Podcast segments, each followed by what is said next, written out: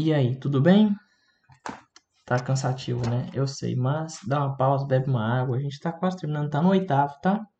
Então a gente tá no oitavo parte de nervos cranianos, o, o vestíbulo coclear.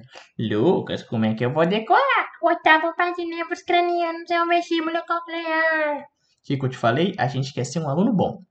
Um aluno bom é aquele que não vai ficar em cima da média. Você não é medíocre. Não seja medíocre na vida. Não queira ser. Quem é medíocre, Lucas? Aquele que fica no meio. Aquele que fica na, no meio, na normalidade. Não queira ser medíocre. Seja um pouquinho acima. O que é ser um pouquinho acima? É tirar 8. Então, para você passar no vestibular, você tem que largar de ser medíocre.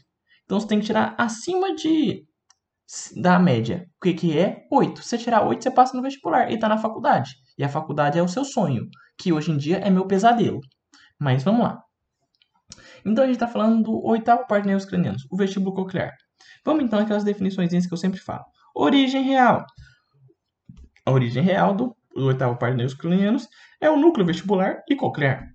A origem aparente, suco, bom, bulbo pontino, igual a gente já falou em vários. Localização, suco, bulbo pontino. Trajeto, trajeto. Ele vai penetrar na ponte, na porção lateral do suco bulbo pontino, entre o sétimo par e o flóculo do cerebelo, que é o ângulo ponto, é, ponto cerebelar que a gente falou atrás, agora no, no sétimo par de nervos cranianos, e vai ocupar o metaacústico interno na região petrosa do osso temporal. Viu? É muito neuroanatomia. Essas partes de definição a gente, faz, a gente vai rapidinho, porque é chata. A gente tem que focar no que a gente quer.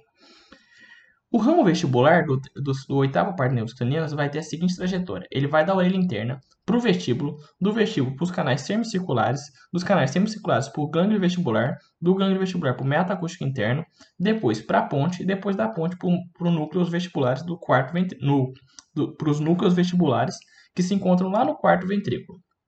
E o ramo coclear? O ramo coclear ele vai, ter, vai ser o seguinte trajeto. Do gânglio coclear espiral, ele vai para o nervo coclear, depois para o metaacústico interno, depois para o conduto interno, depois para o suco bulbo pontino, depois para o núcleo coclear, para os núcleos cocleares da ponte barra bulbo, depois para o colículo inferior, depois para o é, depois para o córtex, certo? Tranquilo. Qual é a função? O ramo vestibular vai ter a função de equilíbrio e o ramo coclear, função de audição. E os componentes, Lucas, aferentes, eferentes, aquelas coisas. Ele, ele tem componente sensitivo e componente aferente, somático especial. Então ele tem componente aferente, tranquilo. Então a gente falou de do oitavo parte dos cranianos, o vestíbulo coclear, do o vestíbulo coclear. Lembrar que ele é um nervo sensitivo. Então beleza, agora vamos devagar falar aos poucos. Agora mais detalhado. Ele tem dois componentes. Um componente coclear e o vestibular. O componente coclear, que eu te falei, que é o ou nervo coclear, o que você preferir dizer, é relacionado à audição. O trajeto desse vai ser o seguinte, ele vai iniciar lá na... Ele vai iniciar na... Opa, me perdi. Ele vai iniciar no gânglio espiral, ele vai seguir para o canal auditivo, ele vai entrar no tronco encefálico, atrás do pedúnculo cerebelar, cerebelar inferior, e vai chegar nos núcleos cocleares, tanto dorsal como ventral. Você percebe que eu repito? Eu repito isso porque a, definições que eu falei no início, essa definição é mais ampla. Essa definição que eu falei agora é uma definição mais prática, que a gente tem que ter uma, uma, um conhecimento mais prático em si. Então, qual é o trajeto? Ele vai iniciar no gânglio espiral, vai seguir pelo canal auditivo, vai entrar no tronco encefálico, atrás do pedúnculo cerebelar, cere, cerebelar inferior e vai chegar nos núcleos cocleares, tanto dorsal como ventral. O componente vestibular, ou nervo vestibular, o jeito que você preferir, o jeito que você escolher, mas a gente está falando do nervo vestíbulo coclear, né? Não esquece. Ele vai estar relacionado ao equilíbrio. O trajeto desse vai iniciar pelo gânglio vestibular. Esse componente vestibular vai se unir ao coclear antes de entrar no canal auditivo interno.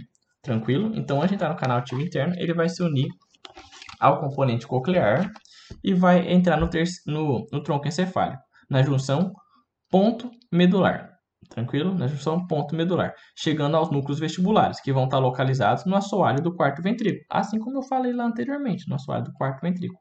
Vão existir quatro núcleos vestibulares, certo? Quatro núcleos vestibulares: o superior, o lateral, o medial e o inferior e tem epônimos para esses nomes. Estudante gosta de epônimo. Eu odeio. Mas eu vejo muitas pessoas na faculdade. Nossa, epônimo, que legal. É, é de fulaninho de tal. Então, se você quiser saber, é, uns epônimos difíceis. Eu não vou falar porque eu não sei falar o nome desses, dessas pessoas, porque são tudo gringo que eu nunca vi na minha vida e tem muito W, CH perto, B, CH perto, então não vou falar os epônimos. Mas você lembra que no existem quatro núcleos vestibulares, que é o superior, lateral, medial e inferior. Tranquilo? Então, isso é tudo do oitavo nervo craniano.